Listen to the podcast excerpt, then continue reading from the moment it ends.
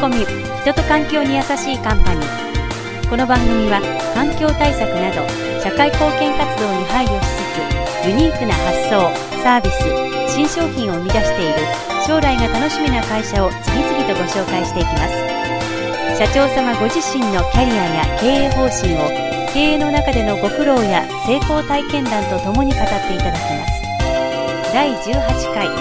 発掘 F コミ。人と環境に優しいカンパニー。回も日本伝統工業株式会社代表取締役伊藤真美氏にお話を伺います。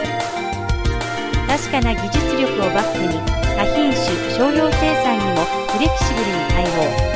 黒字転換を果たし成果が認められ社員のモチベーションもアップ。今年50周年を迎えるが100年企業を目指したい。私の夢は社員の夢を叶える会社にしていくこと。人が一番大事である。と人を育てる大切さについて熱く語っていただきます。第5話業績回復の歩み。心のこもった思いやりの対応。でまああのそうですね。業績回復が少しずつされていきました。ただまああのなかなかいきなり黒字にはならないんですけどもぱりインターネットを通じてのあの営業がすごく評価が出ましてあのある医療メーカーさんからの依頼が来ました。でそのメーカーさんは長年他のメッキ屋さんと共同で開発していたんですけどもうまくいかなくて。でもなんとかこの技術をまあ確立したいということで最後にもう一回だけ検索をしようとした時にたまたまうちがそのホームページを開けた時期と重なったんですね。ですぐにまあ見えまして、こういう技術なんだけれどもどうにかしてほしいということで。うちは数ヶ月でそれをものにしました。でそれは本当に体内に入るような品物ですから精密ですし安全でなければいけない。やはり自社のメッキ液が非常にその辺がまあカバーできたというか。あとはまあ技術者がしっかりしてましたしあの父がずっと長年技術には非常にまあ力を注いできたんですね。ですからその流れであの非常に今いい社員が残ってくれましていたんで残ってくれましたのであのその非常に難関であった、まあ、カテーテルへのメッキでしたけどもそれをクリアでき結果あの非常にまたあのみんなのモチベーションをあのアップさせたことになりました。でその他あの管楽器、ま、そういったものもやっていたんですけどもう少し積極的にあの営業展開しました、え、その以外に例えば精密部品とか半導体関係とか、え、女性のアクセサリーネックレスとか指輪とかそれから筆記具とか本当にあの少量多品種なんですけども要は量産物がどんどん海外行く中でやはり国内で残っているというものは手が込んだもの。それから一点物試作品とかなんですね。でたまたまうちはその設備を更新できなかったので今ある設備でできる仕事ということでいろいろ受けていった結果すごくフレキシブルに動けるようになったんです。そうするとやはりそういったニーズがあるその辺とまマッチングしてあの3年でま黒字になったんですけども結局今現在時計の売り上げは1割から2割です、えー、大体3年以降からその他のものの売り上げが上がってきまして、えー、全て1割2割ですね。あの1業種依存度が非常に低いですしお客さんも300社から、えー、400社ぐらいですからリスク分散というのでは非常にあのうまくできてます。ただ管理が難しいですね。それだけ細かくなりますと。でも、まあ、これからの日本の製造業が生き残るためにはやはり付加価値の高いものそれからお客様が必要とするものを必要とする時期に必要とする品質で提供するというやはり本当に心のこもった思いやりのある対応をしていかなければコストだけではもう負けてしまうのでえその人と人との触れ合いというところでもっとこう技術力を上げて特化していきたいと思ってます。何よりも人人を育てる大切さ。で何よりもあの人間ですね。やっぱり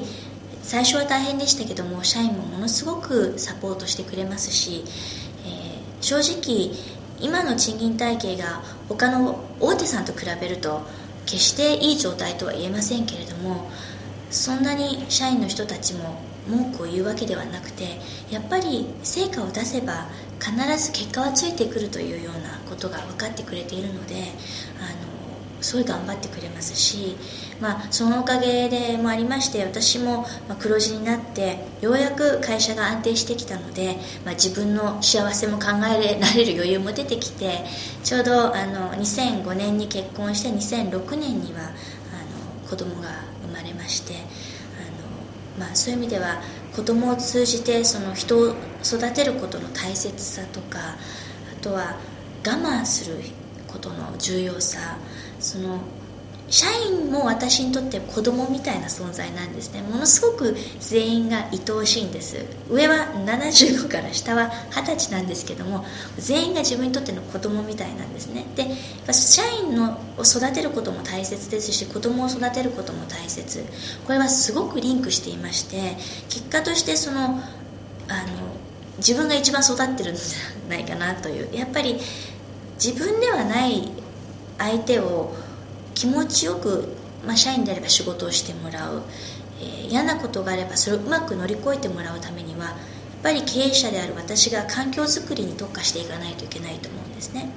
自分の子供もやっぱりまっすぐになるべくまっすぐに成長してもらうためにはあまり過保護にしないでのびのびとあの好きなことをさせる環境。そういう意味では全く違うようなことであってもものすごく大きな視野で物事を見ていかないとやっ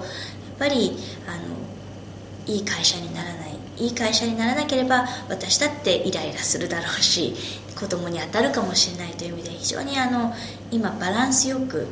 あの成長をしていけるようになり始めたかなということですね。